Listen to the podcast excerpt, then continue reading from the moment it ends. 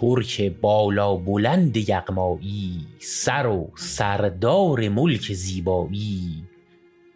شهره انس و جان به خوشرویی فتنه مرد و زن به غوغایی. طلعتش ماه برج نیکویی قامتش سرو باغ رعنایی.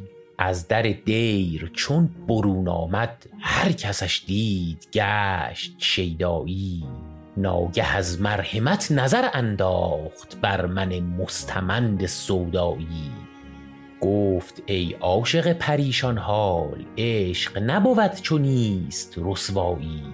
اگرت آرزوی صحبت ماست چند هجران کشی و تنهایی.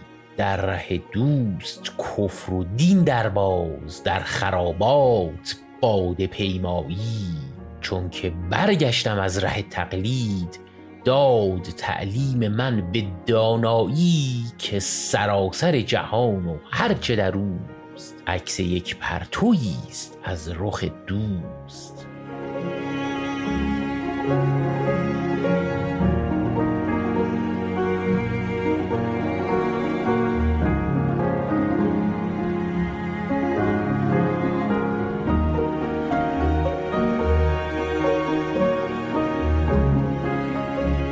شعری که شنیدید بند سوم از یک ترجیع بند بلند و عارفانه بود که سروده شاعری به اسم شاه نعمت الله ولی صوفی ایرانی قرنهای هشتم و نهم هجری. تقریبا در زمانی به دنیا اومده که حافظ شیرازی هم به دنیا اومده بوده ولی یه سی سالی بیشتر از حافظ زندگی کرده. نزدیک 100 سال عمر کرده.